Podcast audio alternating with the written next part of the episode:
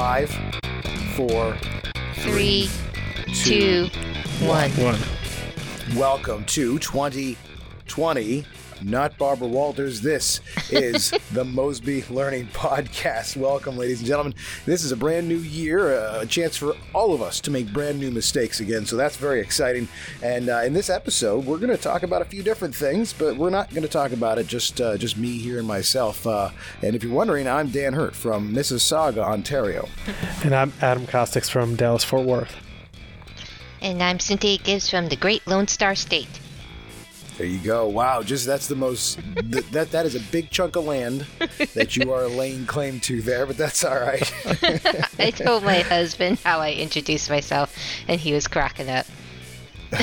what, what, like differently each time? Is Yeah. That, is that what he thought was No, nobody's going to be able to find her in, Yes. the, in the state. He, and he's like, "Good These are job." not the hosts you're looking for. Like, Which, interestingly job." enough, though, uh, talking about Texas, I just heard something on NPR that Texas is now has nine percent of the United States population, and there's 1,000 people come into Texas every single day, moving from across the I country and know moving into that's Texas. psychotic, isn't that? I'm that? sorry. What was what was that percentage? We are nine percent of the overall population of the United States, and over 1,000 people every single day come to Texas. So we're net po- uh, netting, n- basically netting after people leave. Over a thousand people continuing to come to Texas.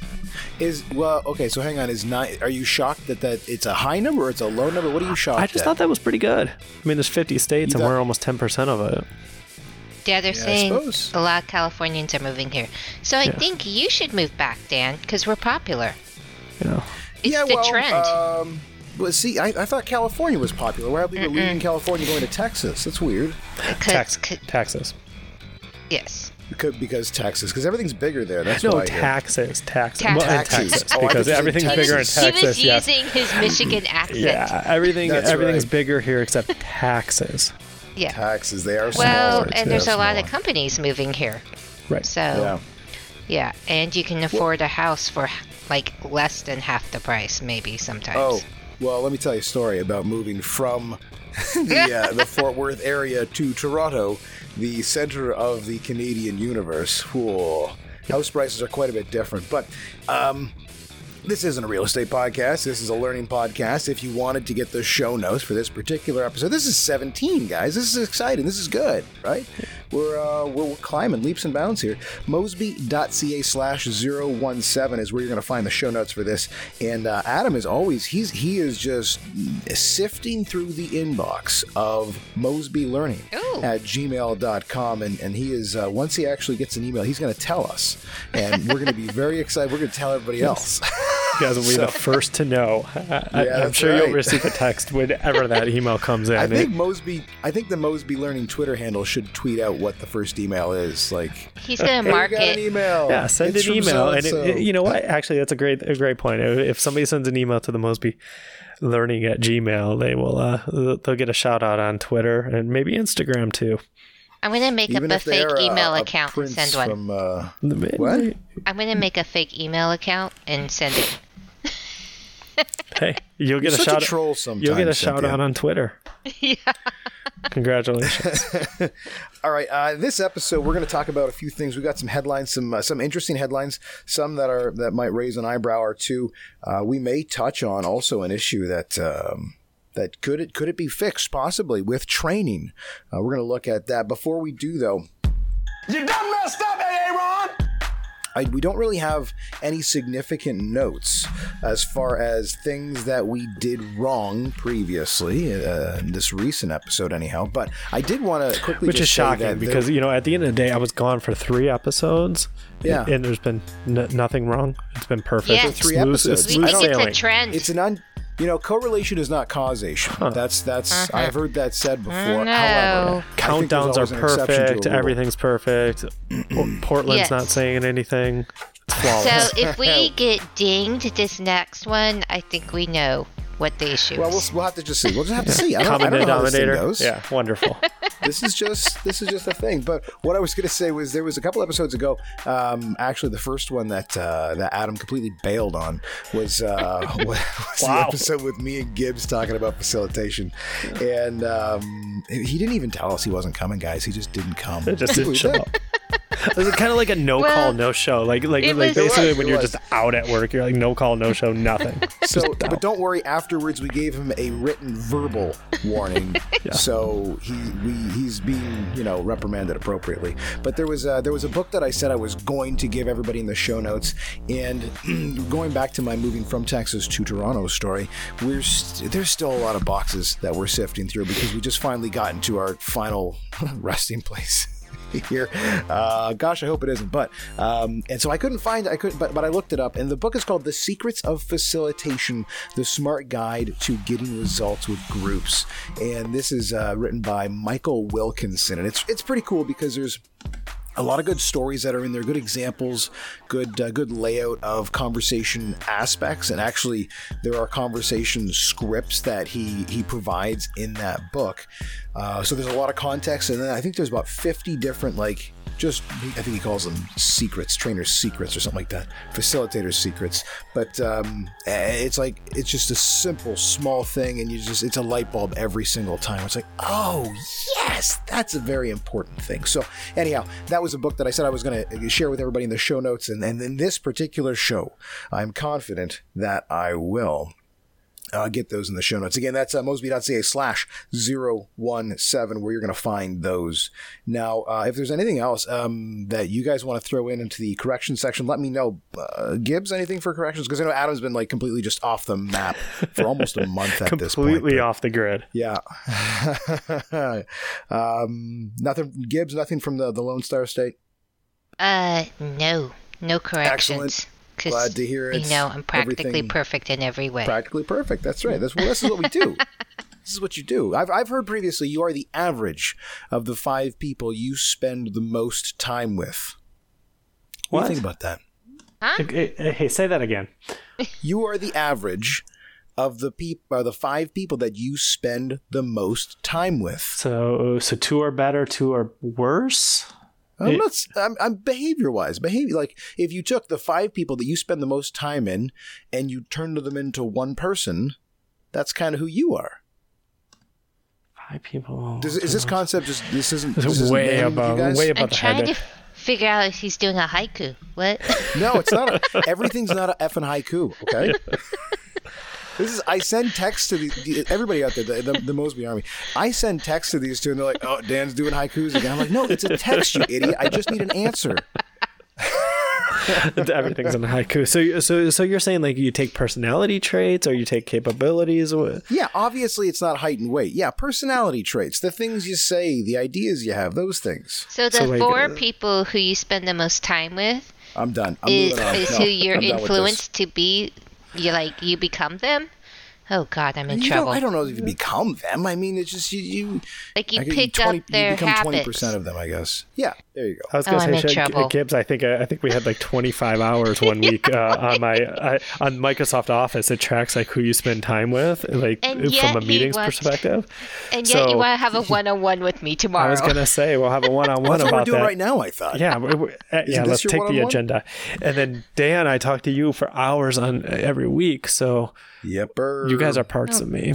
Gosh, that's frightening. at least twenty percent. Twenty percent Oh, of my good time. All right, so Lord. you put your wife in there, maybe a couple kids. Boom, there you go. That's me. That's you. Yeah. All right, so let's move on to uh, to headlines because this is completely uh, off the trails here. Um, so the next, uh, the the well, the first headline. This was kind of a, an interesting one that was called "Augment Your Training Reality with a Video." I don't want to say it's actually much of an article because it wasn't, but I, I did want to talk about it. And this is from uh, believe it or not, trucknews.com, not a website I had heard of before I saw this article, but it was it's about a product really. It's kind of so it's kind of a, an announcement of sorts. But the idea is that they can using uh, using smart devices. Uh, so and I don't mean like overly, just like a phone or a tablet, anything that has a, a data sort of connection. And at least that's the image that I've got from the article, which is about I don't know. It looks like a haiku itself. It's only four small paragraphs. Um, uh, but the idea is that you would use as a technician uh, presumably working on a truck, you could use this platform to get a subject matter expert in a video conference with you while you're doing the thing. Yes. You're trying to you're trying to fix X, Y, and Z, and then you get somebody on the other. You say, "I don't know how to do this," so you, you dial up somebody or you select them from a draw. I don't know how it works. I don't know what So the it's interface like looks like. FaceTime support. Well, so that's what I got out of it. And to me, it didn't seem revolutionary. Now, uh, what do you guys think about this just as a concept? I love it from a concept, right? It's it's kind of real time uh, help. It's almost like a help desk more than I think training per se. Um, It's I get stuck and let me have a real time person here uh, to talk to you, but but I don't really understand the difference between that and what you could do with FaceTime. Yeah. Yeah, me too. I, I think there might be maybe a document sharing element to it. Um, Well, they and you can also access training modules Yeah, within a the platform portal. too. So it just So- kind of combines it all together. I think so. So I think it takes maybe. So what what do we call to this? What if we called like an intranet or a, an LMS that didn't suck, and we put live support in there if you need it. So Does what that sound if right? the other thing I could think of? So you know how right now on your computer, the tech uh, IT can go remote and take control of your computer. Yeah. I wonder if Yes. like this guy, he's like looking and the guy can watch him do the actual tire change or whatever. Yeah, it could. Yeah, Maybe. it kind of reminds me like in, a- in a little bit different, but in the kind of the same uh, same vein. I was renting a car when I was on vacation for the last month and a half, um, and at the thrifty rental counter there was you know the standard people standing behind the desk and then there was four screens and at those four screens they had a phone and you could talk to somebody and that person popped right up on screen and started helping you like they were live obviously they were not live they were in a i don't know where they were but they were helping customers just like live people and you think about Well, hang on, what do you mean? Why do, why do you say obviously they weren't live? well, they weren't they weren't in person, right? They were live. They were Oh, li- so they- yeah, okay. yeah, yeah, yeah, They were I live. They gotcha. were computers, but I mean, they weren't Gotcha. they weren't in person. They were off somewhere else, right? Probably in a call center somewhere, and uh, they all had a you know they looked like they were in an office, their own office, and they were helping clients you know, rent their cars and everything like that, everything that the person needed that would normally stand up at the counter, which makes sense because then you don't have to staff all these different offices. They can they can staff one office and then help lots of different customers. I think it's kind of the same type of technology though. Yeah. Yeah, it's just a remote person providing an answer. And they're Right. just using a video instead of a phone call. So is there much of a difference between a video and a phone call, you guys think? Mm, you can just see the person. Well, I, I, mean, think it- that's. I- go ahead. I was gonna say I think it depends upon what you're doing, right? When you're talking about this article, you're talking about uh, the trucking trucking news on doing something from a repair procedure. So I think that that interaction where you can see what the the mechanic is doing would be critical.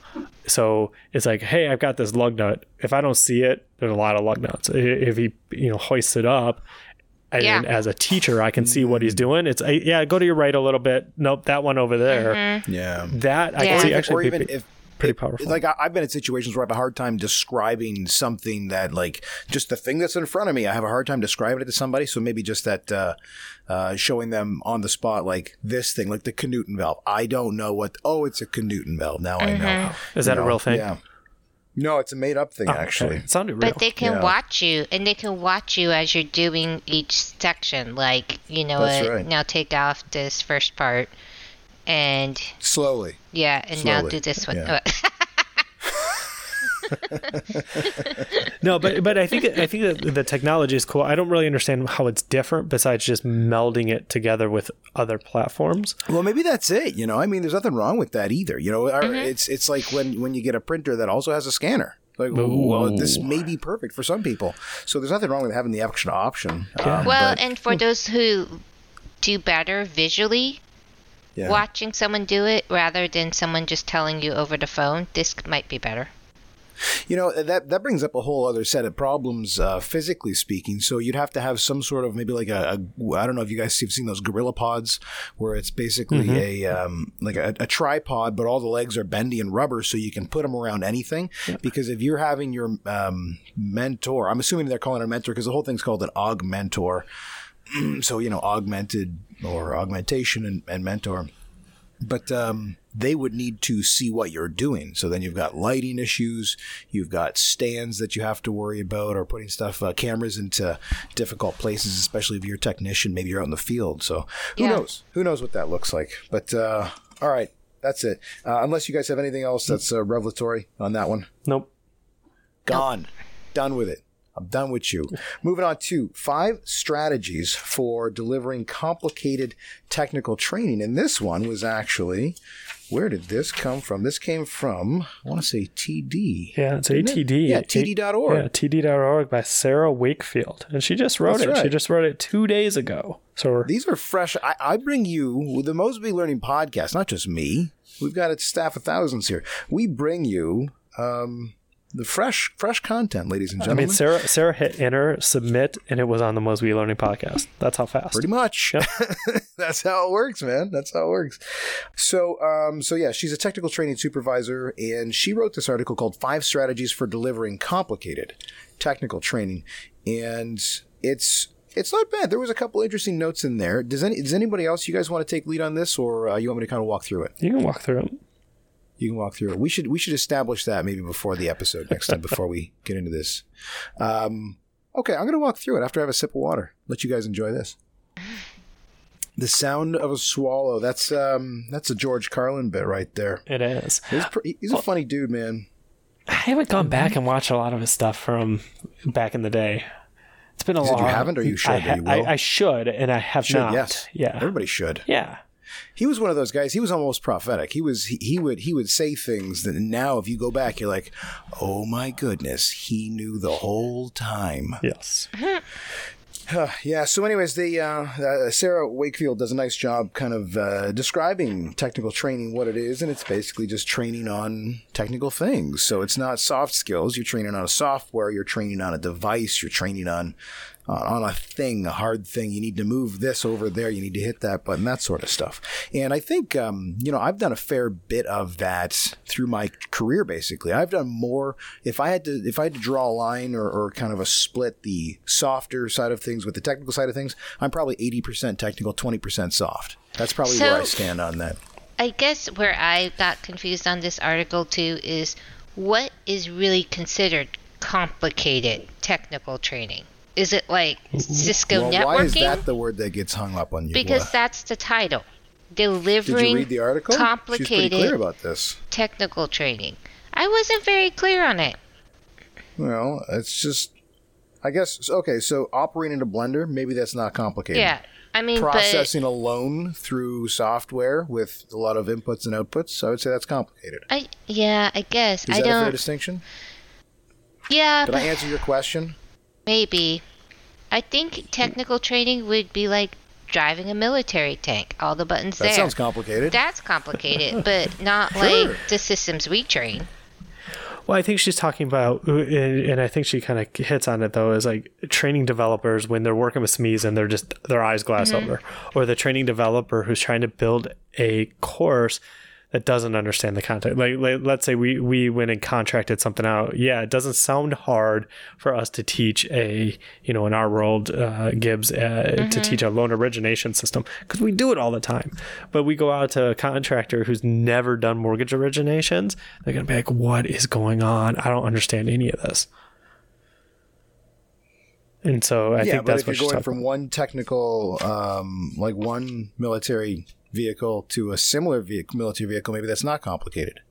I, I, I don't know. I don't know. I think we just have to move on from that distinction. Um, and so one of the uh, things that I kind of liked that what she said in there was because this comes up in another article we're going to talk about here is it's a field fraught with challenges, some of which you may never anticipate. And I think that's it with soft skills. You know, and and I'm not saying that it's easy. I don't want to draw that comparison, but there might not be a situation that comes up in the room that's complicated. You might have to talk about something that happened previously, and hopefully you can leverage some ideas about how it worked. But um, when you're training a system, I mean, everything has to work properly. The um, maybe the the practice elements, like I know with when it comes to working with loans, the practice loans that you might be working with have to be set up properly. All the third party stuff has to be functioning properly, and the system itself has to work. Otherwise, things can go sideways. And if you got a group of 10, 15 people sitting there and it goes sideways, you gotta you gotta do a little dancing. You know, you gotta kind of move. So, are you saying that technical training is more difficult? I'm not saying it's more or less. Wait, than soft skills? Yeah. I guess I'm saying that the um, you know, and this is kind of based on the the line that's in here. It's fraught with challenges, some of which you may have never anticipated. I think that like a system going down, systems don't go down in soft skill training. You might have somebody that says, "Oh, I really had this issue," blah blah blah, and you can kind of talk through it and work through it, and maybe use it, but a system doesn't really go down. Whereas in technical training, it does, and they do. Does that make sense? It does. So I'm not saying one's harder than the other. I'm just saying that there's different problems, and the problem that you may confront is uh, is that exactly things just go sideways and they don't work like they're supposed to. One of the five things that she said though to make things a little bit easier: learn as much as you can. As much as you can. It seems obvious, I suppose, but I think one of the challenges is if you're new to material, how do you learn as much as you can in a field you're completely unfamiliar with? You know what I mean? Have you guys ever been in a situation where you've had to kind of I don't want to say learn on the fly, but that you're you've been given a thing that you really know nothing about and you now have to train on that or have to develop training on that? Is that familiar? Have you worked for Adam? I have. Just go make I that. have. Go take care of it. well, tell me about tell me about an experience, Gibbs. That's what we're doing here. Or, or how have you handled the situation where you've had to learn something not not in the next six minutes, but you have to develop something, create something. How do you learn something um, to create material for it? So, um, okay, so we're going to talk about HSBC. Um, oh, as one of the things, I do yeah. need a bell. I need a bell so Um, badly. Or a cowbell? I don't know. Um, so, did, did you know? Um, so there's been a lot of companies I work for in the financial industry, and because I've worked for a lot of them, I had to learn those parts of the financial industry. Um, so Otto was, what are you doing? You, people I'm tell me, to get a bell. people tell me to Does that talk. work at all? there we go. There's the HSBC bell from now on. Um, and so almost, you know, I walked in into the auto world as a trainer. No auto industry experience, things like that. Um, and so I had to learn collections. I had to learn how to be a funder. I had to learn how to be a buyer. Um, and I had to learn back end collections in order to train all of the various roles um, of it. And so, you know, we had a we were lucky back then because it wasn't a lot of baptism by fire. We had whole processes. Um, and you know, I was actually talking to somebody about this the other day too. What I, you know, one of the things we did while we was there was even if you were a collections trainer, as a trainer, you were required to spend eight hours a month in their actual department, actually doing their job. Wow, that's Um, great. And so I would do eight hours a month of collections because it was required. It, there was no getting around it.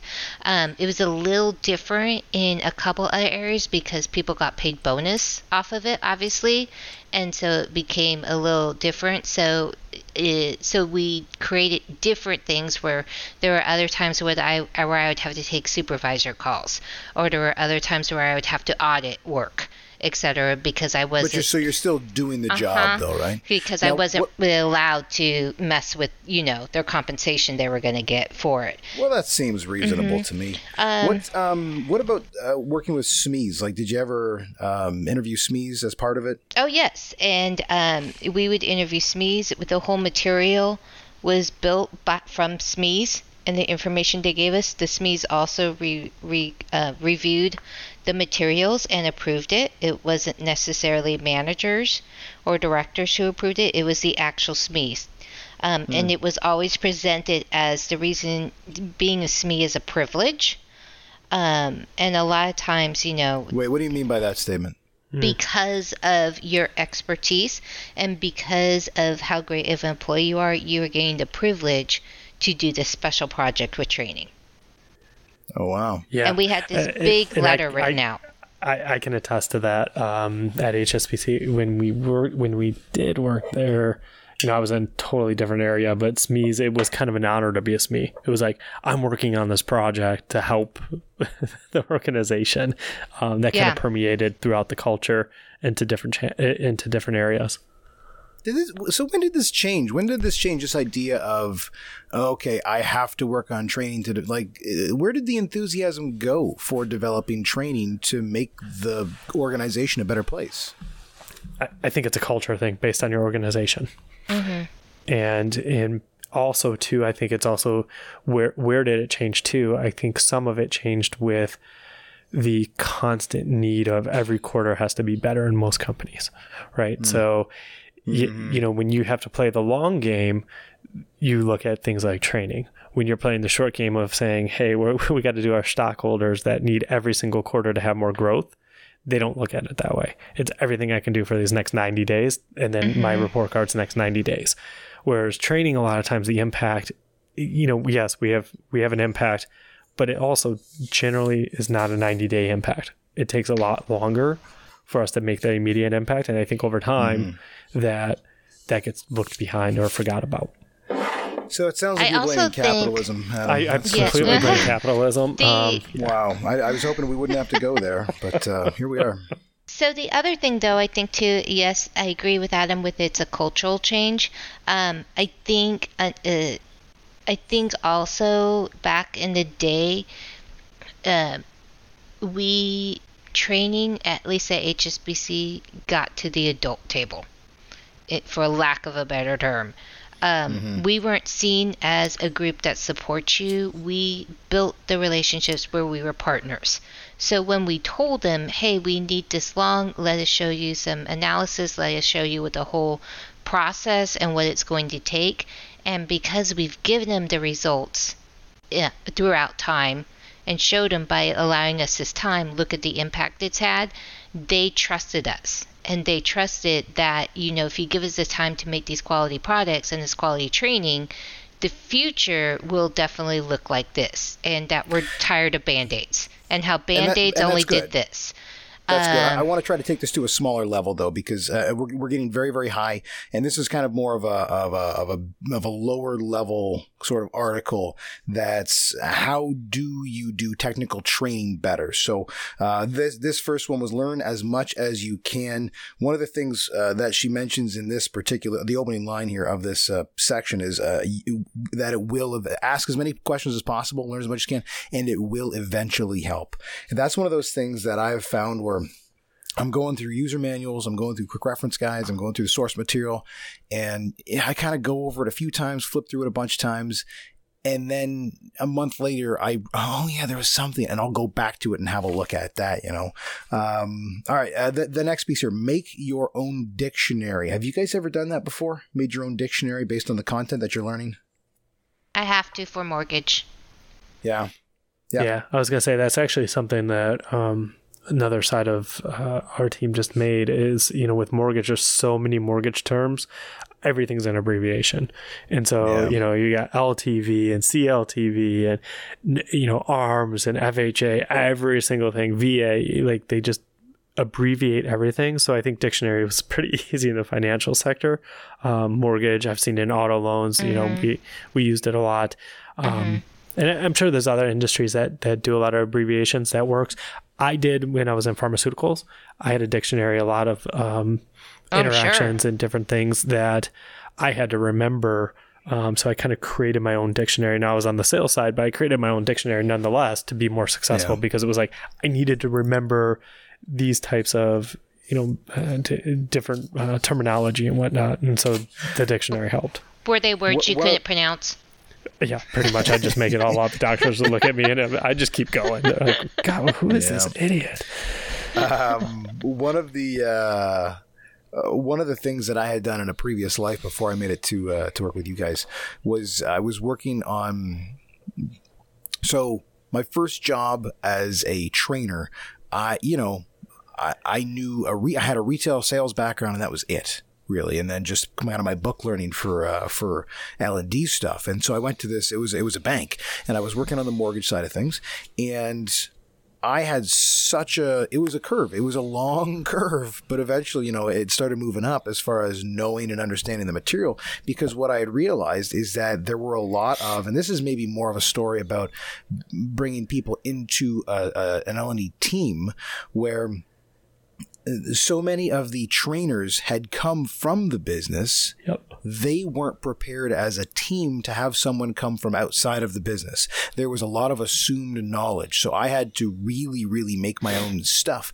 And it was, I had so much scar tissue from it. What I wanted to do was make it easier for the next person. And so I developed these series of facilitator guides, which I think are still in use today Wow. uh, for people that are learning the particular classes that uh, that we had to be responsible for, that we had to train. And part of those class or those facilitator guides to learn the material, become kind of a not a subject matter expert, but you know at least a, a qualified uh, instructor. Were these uh, D, I call them DIY definitions, where it's like okay, go ask somebody about this, and he- here's the word. Go ask them about that. Go talk to them about that, and then come back and in this spot of this PDF, write your own definition for that thing. So it was kind of a structured activity for the or the uh, the trainers, so they can get a handle on it and and kind of pass it downstream.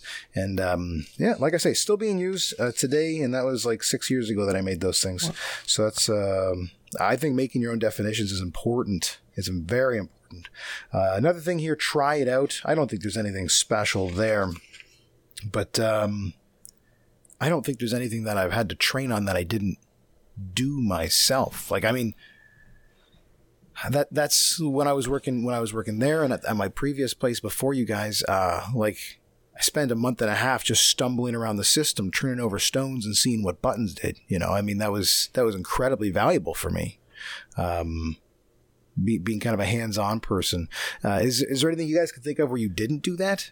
That's what I'm wrecking my brain is like you you pretty much have to do it. Um, Now, yeah. Yeah, I mean, you pretty much have to do it. I, I think actually, though, you know, I'll, I'll look and say from a team perspective, Yeah. um, we probably don't do enough of a good job of it. Um, you know, it's something that I, I actually bringing this up probably need to get better at of sending out the team to go and see some of the things. And so, yes, we're talking technical training, but talking any type of training, right? So if we say, hey, we need to go train our salespeople, well, we should definitely go out in the field here and there, right? We should go see Yeah. what they're doing or do a ride along, and uh, you, you know, bringing that up. I probably do a bad job of kind of getting it, getting the team out there to do some of those ride alongs. Um, But not even just ride alongs. We're talking all of the areas we support. Uh-huh. You know, have you, Yeah. you you spent time in originations? You yeah, know, if you're yeah, or training just it, yeah, Yeah, if you're yeah. training To- it every month, we you need to be spending time in there every month to stay fresh to see it. and to learn new things. So yeah, so I think it's it's it's both. I, but I think you know, as a as a as a trainer, I think she's she's spot on. You need to go out there and kind of see it, feel it, touch it, um, and be part of it uh, to kind of live it, so you can train it effectively. That reminds me of a Journey song with loving, touching, squeezing. Ooh, that- that's a good one. Yeah. Well, and and I think a great thing about it, and, and one of the things it allowed me to do uh, by doing that every month, uh, is I got my own examples. Oh, that's great. You know, that's, yeah, that's awesome. I yeah, could yeah. still use, you know, the you know, one collector did this or an LC, you know, something an LC does, but I can actually give my own true examples and relate more to their experiences because I Yeah. spent eight hours a month doing their job. uh, an LC, uh, you just use the acronym LC, uh, loan consultant. Yeah, Uh, loan consultant. I I would would just put that in the uh, Okay. Mosby Learning Dictionary. collector, There you go. There you go. funder, whatever well, job it collector's a little bit more of a word. yeah. Pa- LC, not quite as accessible. Yeah, and I Yes. think that builds the credibility. It's so Yeah. important to build that credibility, Yeah. Especially with Yeah, certain was- groups. that was one of the things that I kind of struggled with in certain parts too, because um, I would have to bring in uh, bring in people, and I, I got to tell other people's stories sometimes, you know, and, uh, and it, it's difficult to kind of beat that down and, and, and get comfortable with telling that. It kind of reminds me of that scene in Reservoir Dogs where. I think he's talking to that agent and he's trying to make sure that he gets the story straight. So he's telling it's like it's a first person story. As uh, I think the guy's in a restroom and there's a cop that comes in with a cop or something like that, or the cop that comes in with a dog. Oh, No, it's been a long not- time since I've seen Yeah. that movie. Anyways, the people that get it will get it. Uh, It's not a joke. I mean, it's just you have to you have to kind of embody the story so that it sounds legitimate when you tell it to give yourself credibility and not look like a complete sham. Uh, but deep down, we know. All right. Um, two more pieces. Tie the topic to a job or task whenever possible. That seems easy enough. And the next one that I thought was interesting, um, and the last thing, and then we'll move on to a different article. Ask for analogies. That's and, and she's she's kind of referring to talking to subject matter experts and asking them for analogies about the material. Love and I thought that was really interesting. I love it. Yeah, that's really cool. You know, I'd never thought about that, but it's a good idea because so many, so often I try to provide an analogy and I don't really push subject matter experts. Say, you give me one, um, because maybe my analogy doesn't work. You know, it's possible. I'm just, I'm just saying it's possible. It's not likely, but it's possible. Same old All right. Dan. so again, the uh, the articles are going to be found um, mosby.ca slash 017 for this episode. The next one I want to jump to is the uh, Royal Canadian Air Force puts restrictions on training aircraft after three engine related incidents. So these training aircrafts, they say three engine related incidents, but they were in t- t- t- other militaries. So there, so May through November, there are these particular uh, vehicles, these training uh, training aircraft, which I think is a CT 151 or 155 Hawk. That's uh, that's one of the things that we use. And uh, I bet you guys didn't even know we had a military. Well, we do. Okay, we do. it's terrific. But the um, So is it like? It's not- well, no, it, the Mounties are the police, right? Okay. that's right. Okay. Well, they're they're like they're like your feds, if I can use an analogy. Oh, they're Oh, like really? the feds? They're not like the state Really? police? Yeah, no. Uh, so we have here we have the OPP, the Ontario Provincial Police. So we have state police, but the Mounties are the uh, are the federal, um, yeah, federal But, police then, force. but then yeah. what do you call police? Which police? Like regular police? Police? OPP. Well, no, those those would be the state ones. What you the equivalent of your state troopers? Okay, so Mounties Do you have a are CIA? regional. federal, like FBI. Yeah, yeah, What- yeah. what I about that's what I meant by CIA? federal, yeah. What? Do you have a CIA? CIA? Yeah, that's called CSIS actually. Or are do- we do are the have one here. Mounties like the Texas Rangers? No, Texas Rangers are their own deal. Oh. I don't think we have a, an, a ranger equivalent. I could be wrong. I could Do be you have an army? That's neither here nor there. Do you have an army? Do we? Yeah. Well, yeah. This is a, this is part of the Air Force thing. Yeah. Well, no, no, no. Yeah, we that's that's different, right? Do you have a Yes, Marines? uh, no, you're right. So we have an army. We don't have. Uh, I don't know if we have Marines. Yeah, I think we do. I think we do. But you have Maybe. horses. I never. I never claimed to be an expert on Canadian military information. I never claimed this. So send your complaints to mosbylearning at gmail.com and Adam can pass them along to but me. But you're like our only Uh, Canadian friend. That's why. yeah. Yes, yes, I know. you guys, uh, you guys need to get a more diverse group of friends. Did you All miss right, us, Dan? so- it's been a nice holiday season, I'll tell you that. it's, it's been it's been nice, you know. All right. so the, the um, RCAF, which is uh, it could go under our dictionary, the Royal Canadian Air Force. That's right. That's okay. right. So they they had basically no longer allow training. That's not entirely true. No, what they did was they kind of locked up the um, excess I use don't of read the these particular aircraft. No, I, am I'm reading it right now. I'm glad somebody prepares for this, guys. Did this time?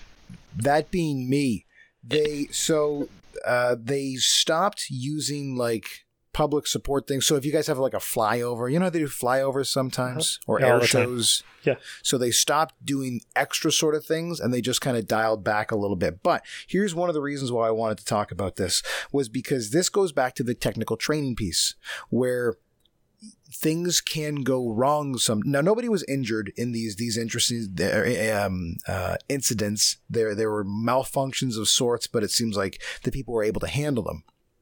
And uh, with technical training, you can't always rely on. You should. You, I mean, in this case, especially if you're, you know, twenty thousand feet in the air, you want to rely on the equipment. But maybe something does go sideways, and it's best to be prepared. And that's actually one of the things that they did. And I'm going to read this paragraph here. It's because uh, it's it's not only a sentence, it's also a paragraph. Uh, RCAF has decided to reduce all non-essential flying like flypast, which support uh, and support to public displays, and boost the training on engine-related emergencies so that aircrew are better prepared to handle an emergency.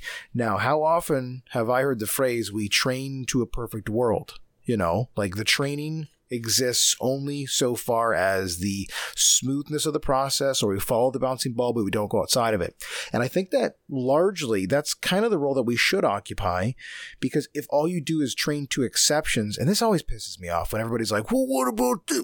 And, I, and I, the questions are perfectly fine there's nothing wrong with the questions but it's like the you know that one asshole that just wants to be like well what about well what about it's like no man just just no, just be quiet and we're gonna do this thing properly.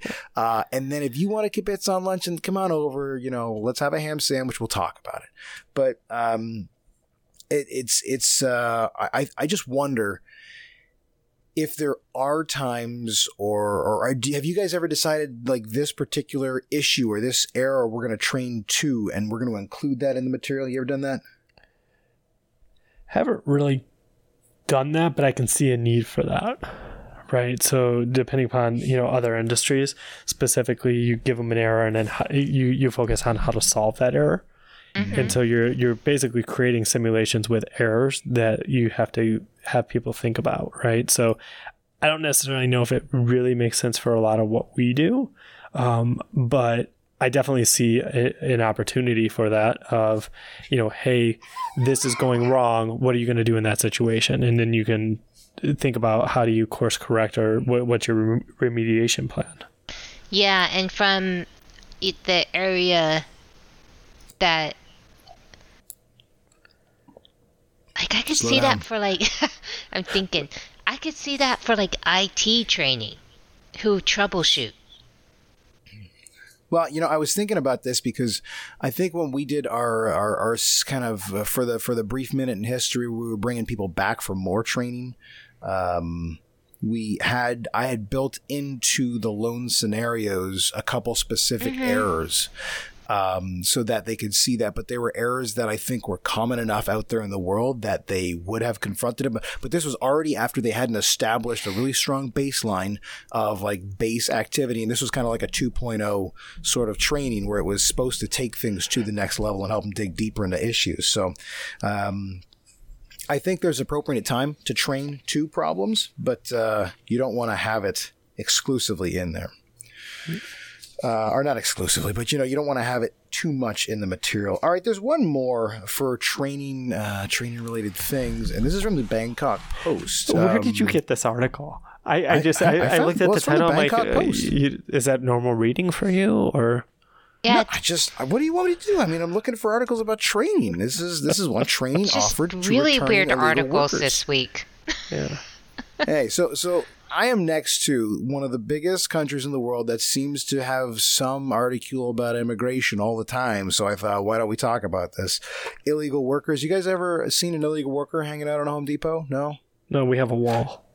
Okay, well, once you get your wall, you might not have that problem. But so, so here, here's here's the thing.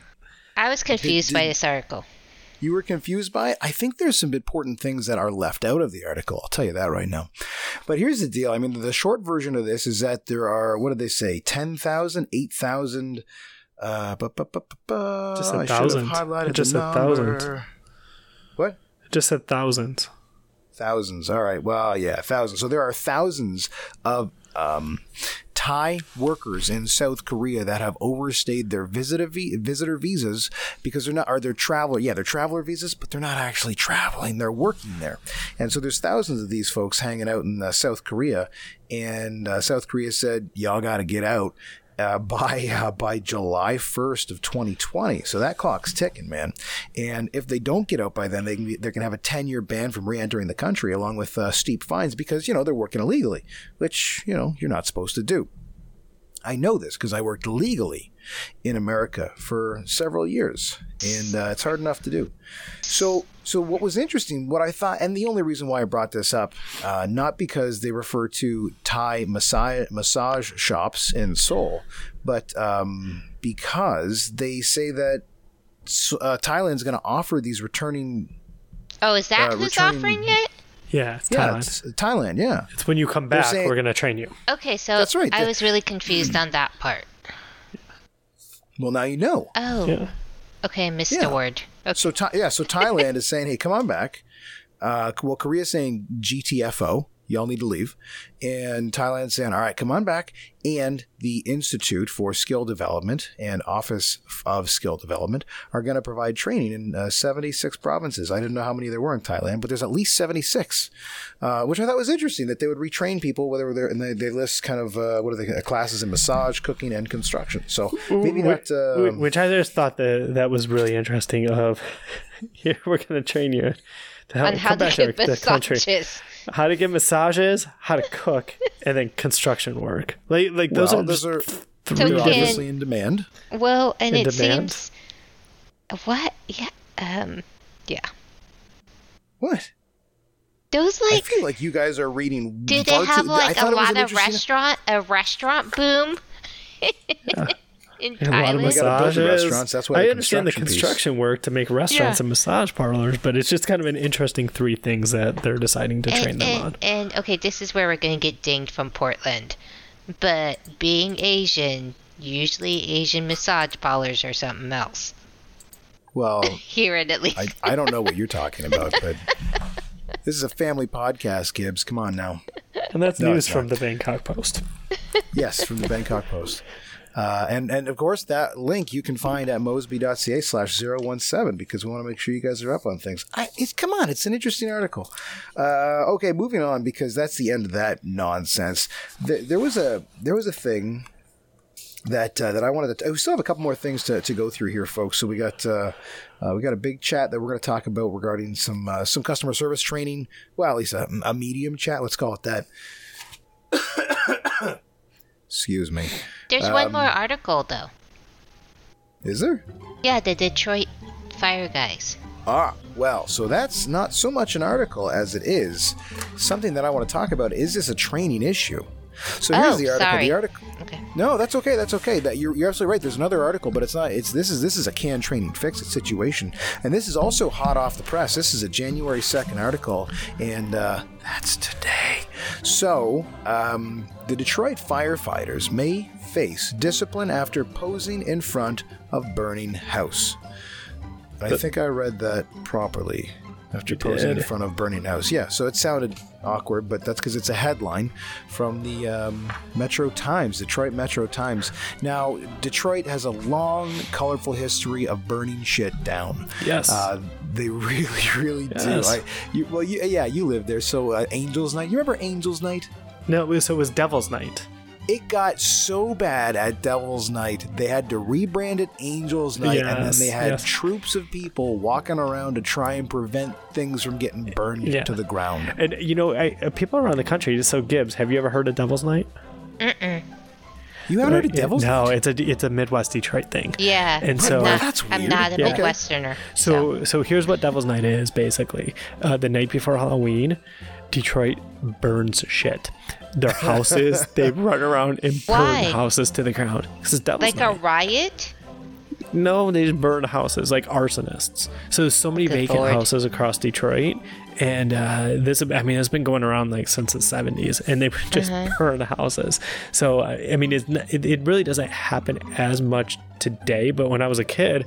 Devil's Night, and people would go out, you'd egg houses, things like that. You know, that's what we, we did as kids. But Yeah, just in the disturb city, they would burn houses. the The whole city would burn. It was called Devil's Night.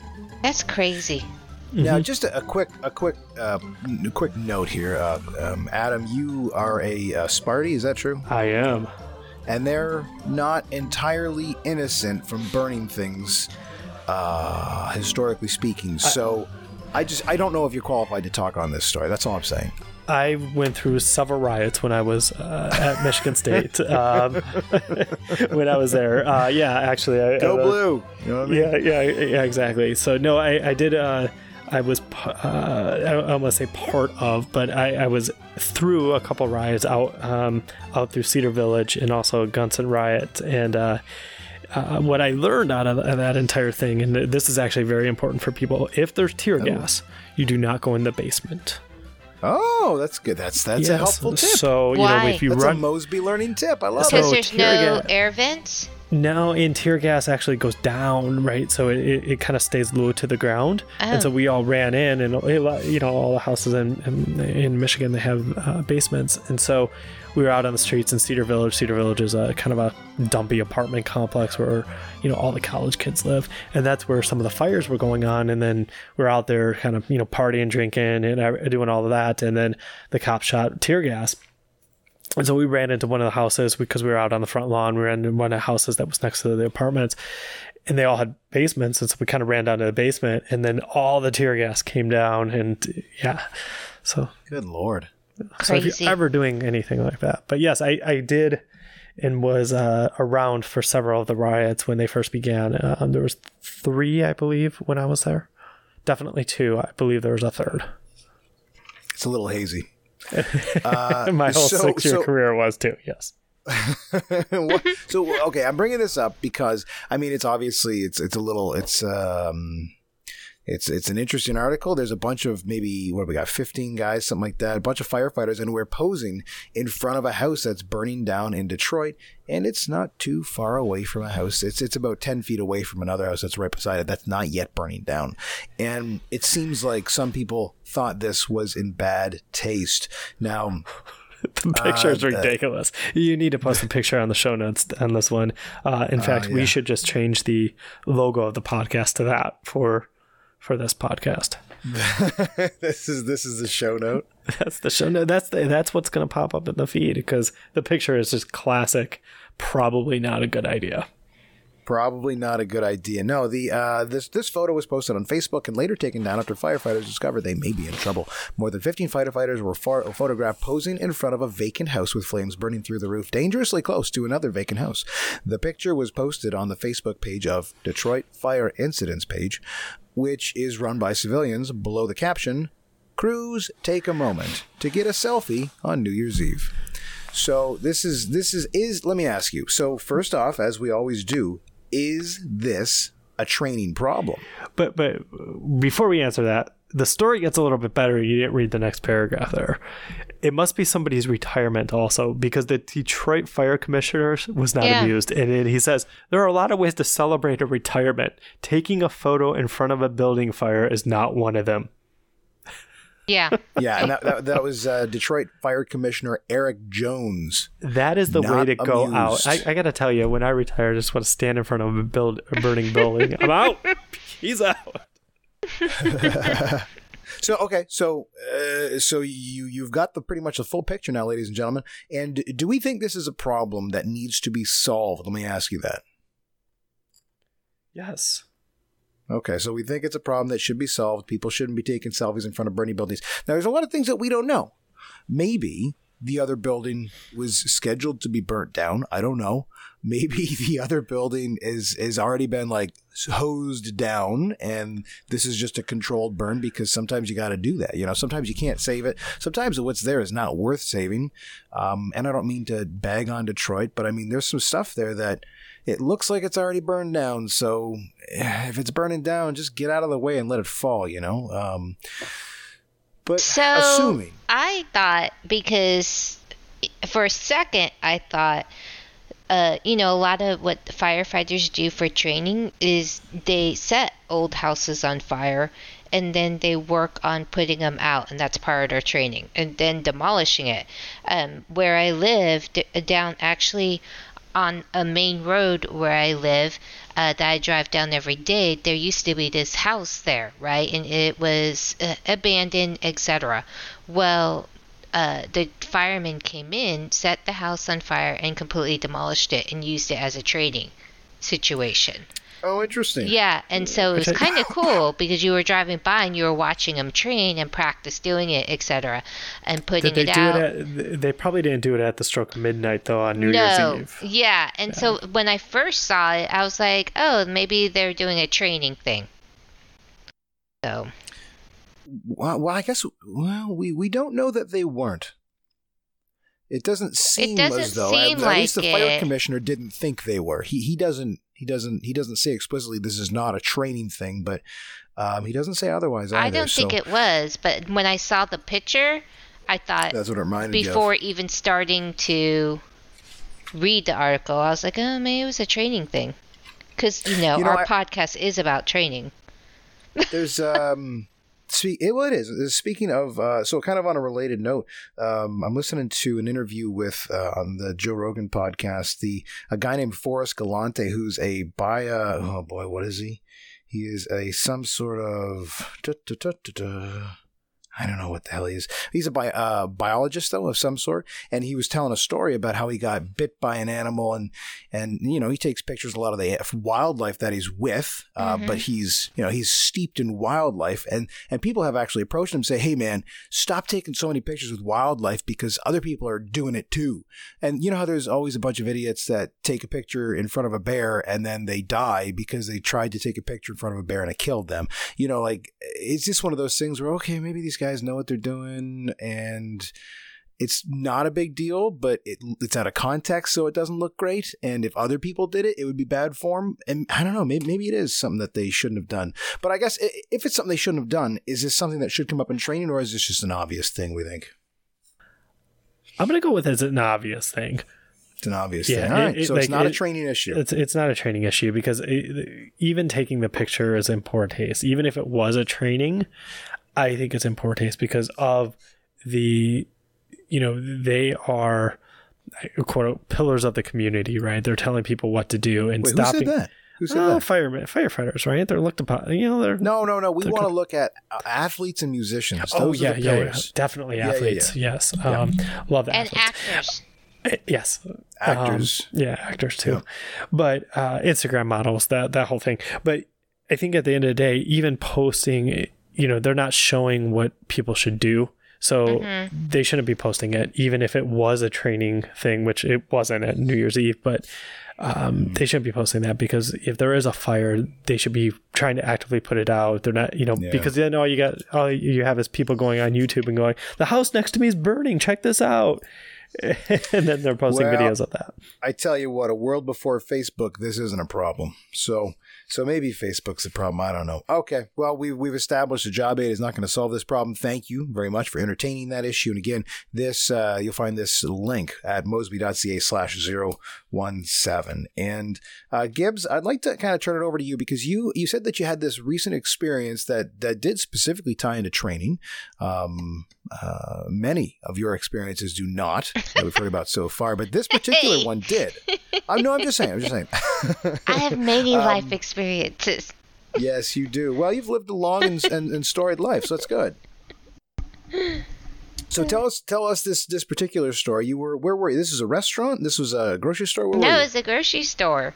And So, you know, so I guess for me, customer service in the last, well, let's just say a decade or so has gone down really bad. Um, you know, it's like, and I don't know, I don't want to say it's the generations, etc., or not. Oh, boy. You know, Oh um, boy, it's all the millennials. Ugh, it's all those. Adams and Dans.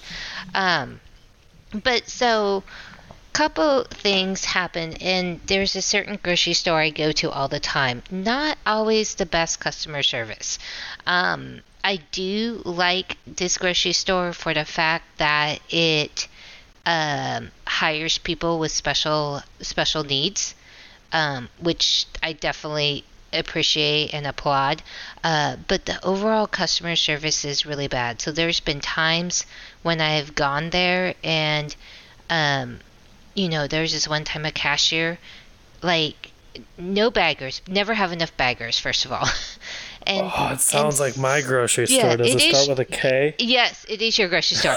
And so, like, you're bagging the stuff, right? Because they didn't have enough enough baggers. Pisses me off. And the girl who was the cashier was like, rang up all my stuff, and then instead of helping me bag, she's like looking at her nails and then gives me this look like, Are you going to put your card in to pay?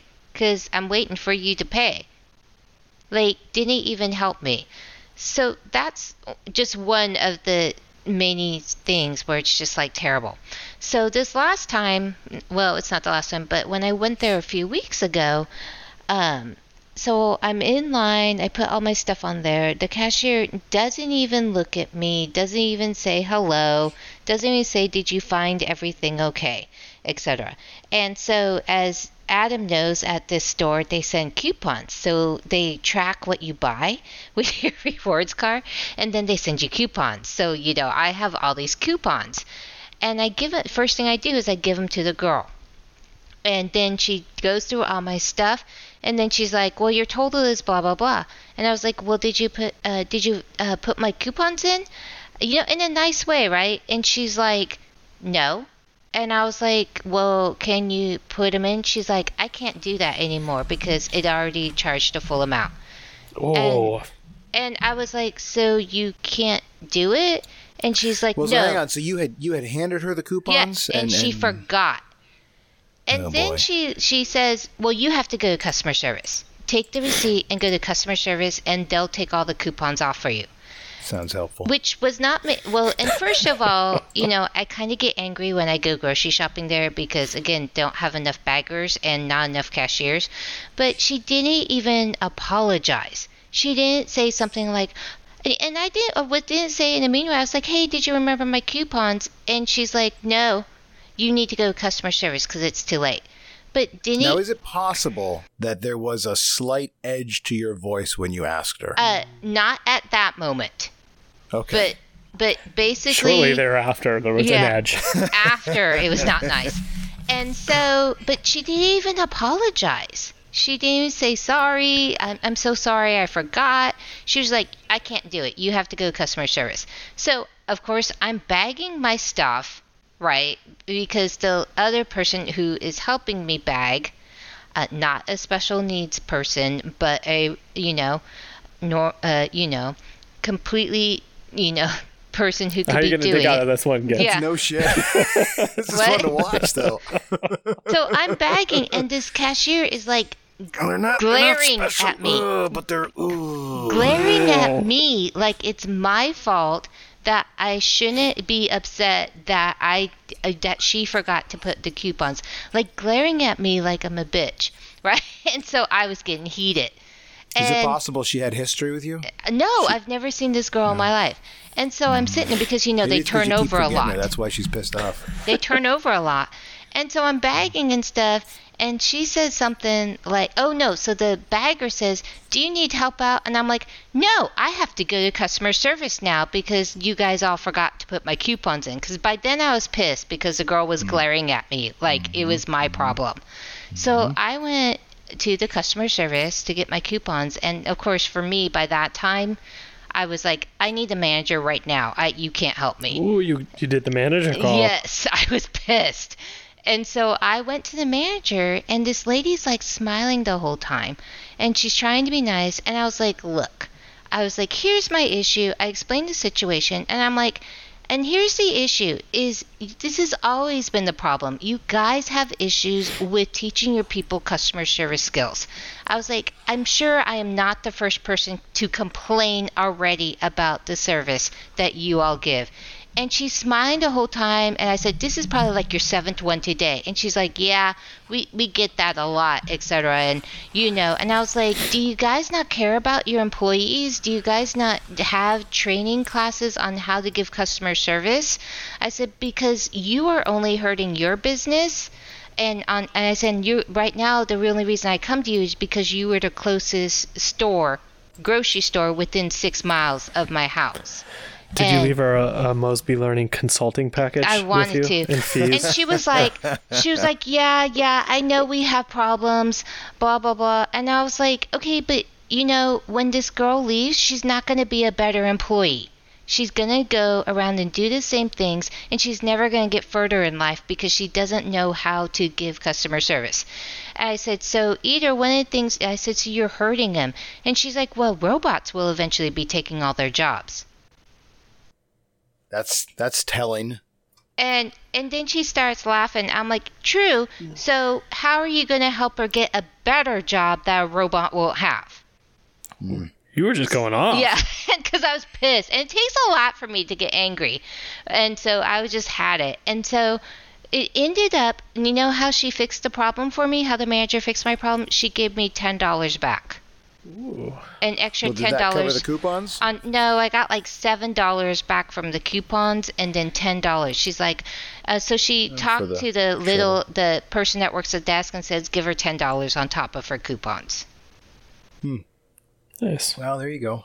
Yeah, that that's unfortunate. I mean, that's that's obviously not a great story. Um, it's a kind of a lengthy one, but I think the uh, I think I think the point's you know up. fair that but but, No, I but I think can tell you, you know, from a customer service perspective, it's pervasive at this organization um, because our mean this customer grocery ser- store? this Or, grocery like- store, yeah, Yeah, okay. organization, grocery store, whatever you want to call it. I mean, I was Well, I, don't, I don't know if you're talking about your organization. or no, not. this this organization, they the one that Gibbs is talking about, because we happen to shop at the same one, Not the same- th- not same place. 'cause Oh, I, sorry. I, whoops. I don't. Who cares? There we go. Um, but ours is horrible. Also, our, our customer service at the place is is horrible, and actually was in there on two days before New Year's, so th- three days ago, four days ago. And when you- think about when are you going to be probably really busy? Well, probably two days before New Year's, you're going to be really mm-hmm. busy. How do you have one lane open? How Yeah. do you not schedule accordingly? That you you know your entire basis. So you they had a line of people wrapped around into the aisles, standing there with cash in hand. Hi, can I pay you? And people are getting mad, and it was ridiculous. And then they're sitting there, and we have the same bagging issues. So so it's really something that she's talking about that you can see that the company doesn't invest in the customer service or really thinking about how they make people better um, for their their actual guest experience.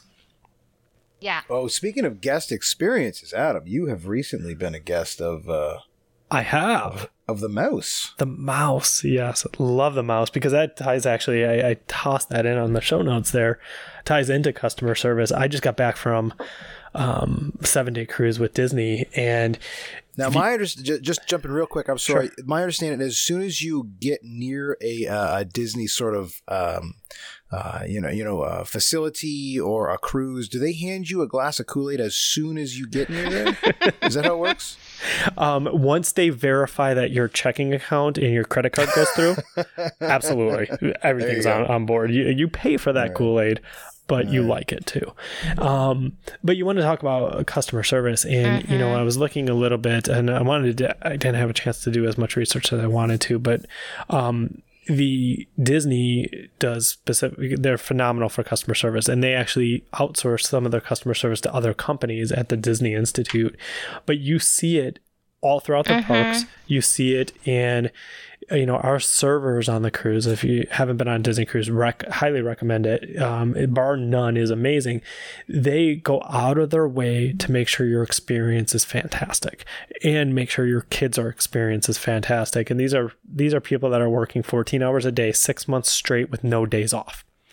Um, we talked to our server; they get no days off in six months, none they get a couple hours off so they will do like breakfast lunch and dinner most days and then some days they don't have to do breakfast and lunch but they always have to do dinner and there's two dinner servings. Each one is over two hours long. So in six months they get no days off and these people are going out of their way to make my kids happy excited. We're talking magic tricks. It was ridiculous. My son who's four years old came to dinner um, every, by the third day do you have a magic trick today? It was like there are servers they're serving us food um, but they're phenomenal. Um, and so much so that i will say and i'll stop bragging on disney but so much so that our room store steward he did a good job. I mean he cleaned the room adequately. It was noticed that in if we went to anywhere else we would have said oh it was good. I mean clean the service. Because he wasn't above and beyond we actually noticed he was one of the one of the cast members that we came in contact with that was not above and beyond. But still really good. Was yeah, he was he well, let's say he was good. I wouldn't say really good. He was okay. See, his lore story was as long as mine. Yeah. uh, so the training side of this. Let's talk Um, about Disney. No. So okay, we've got it backwards again. All right. No, but they do have um, they do have folks that go there and train specifically. I, I you know, do you know any more about the whole the way that they kind of um, uh, kind of shop out the, their customer service experiences? I d- b- briefly in the Disney Institute from that side, but I do know how they train some of their cast members. Their cast members they, they go through even the small things in training to make a magical experience for their guests. And when they look at it, it's basically that's their marching orders. How do you make a magical experience for the guests? Um, so much so that you know they don't point they use their hand gestures that are different. Um, they go even. I was reading an article about how Disney trains customer service, and they will, you know, not just say, you know, where's Mickey. They have to think about how they say where's Mickey because there's multiple Mickeys in the park, and so things of thinking about the guest experience is what they do, and, And, it's it permeates. and you know, um, Disney Institute, which is in Disney World, actually they give customer service workshops to other companies, and other Mm-hmm. what I companies was saying. Mm-hmm. send it so they learn how to be as customer service awesome as Disney because they're world class. Yes. Thanks for listening. Yep. Um, I agree. And uh, I just I, I can't I can't drink the Kool Aid, guys. I'm sorry, I can't do it. I'm I'm excited, and I you know I've had one experience at Disney. It was um it was fine. The, the, the- Magical. The, the, experience.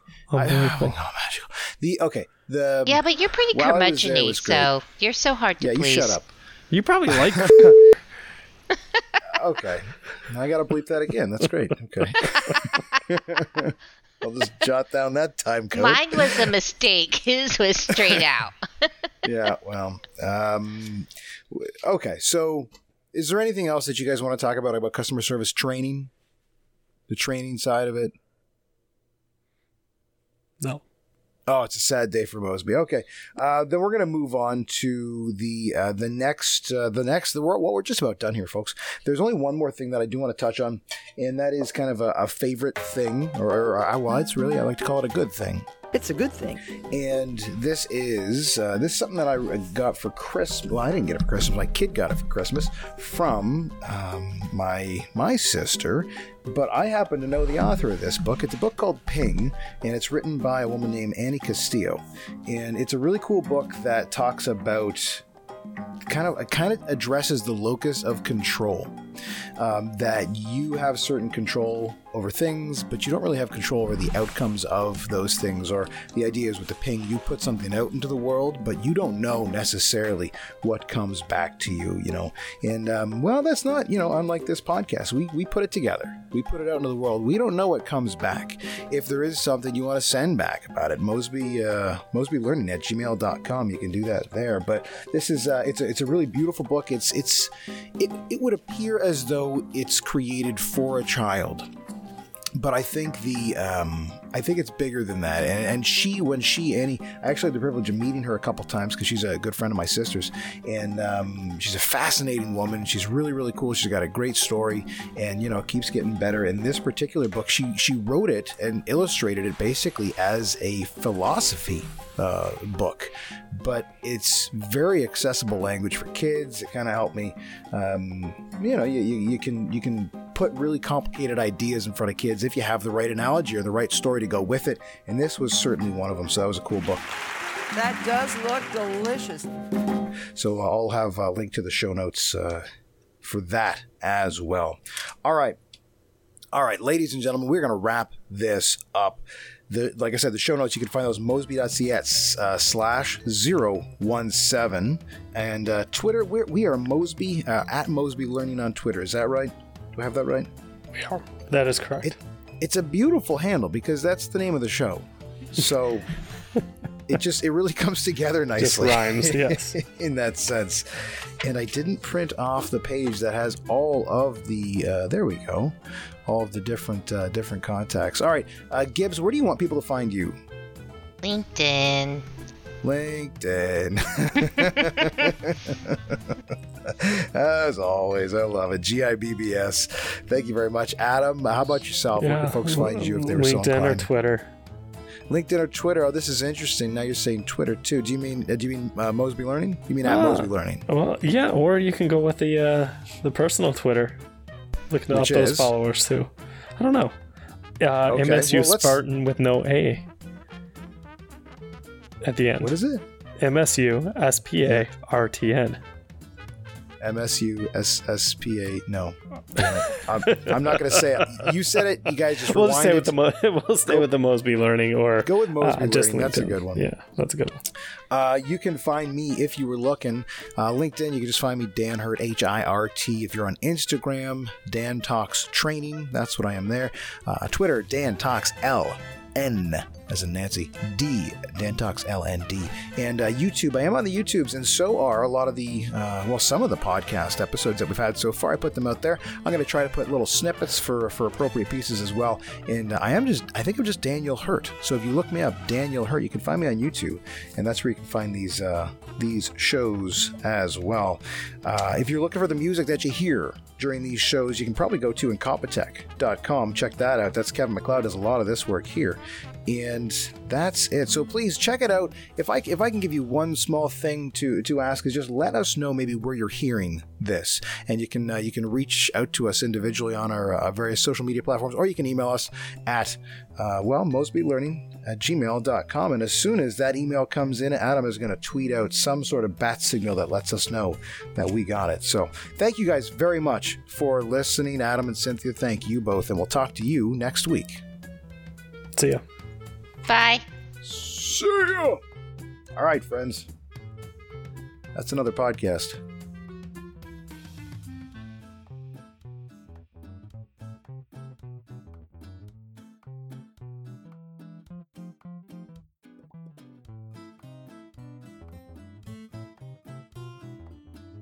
This is what you do. I've, I've heard previously you are the average of the five people you spend the most. You probably like And I'm going to stop recording.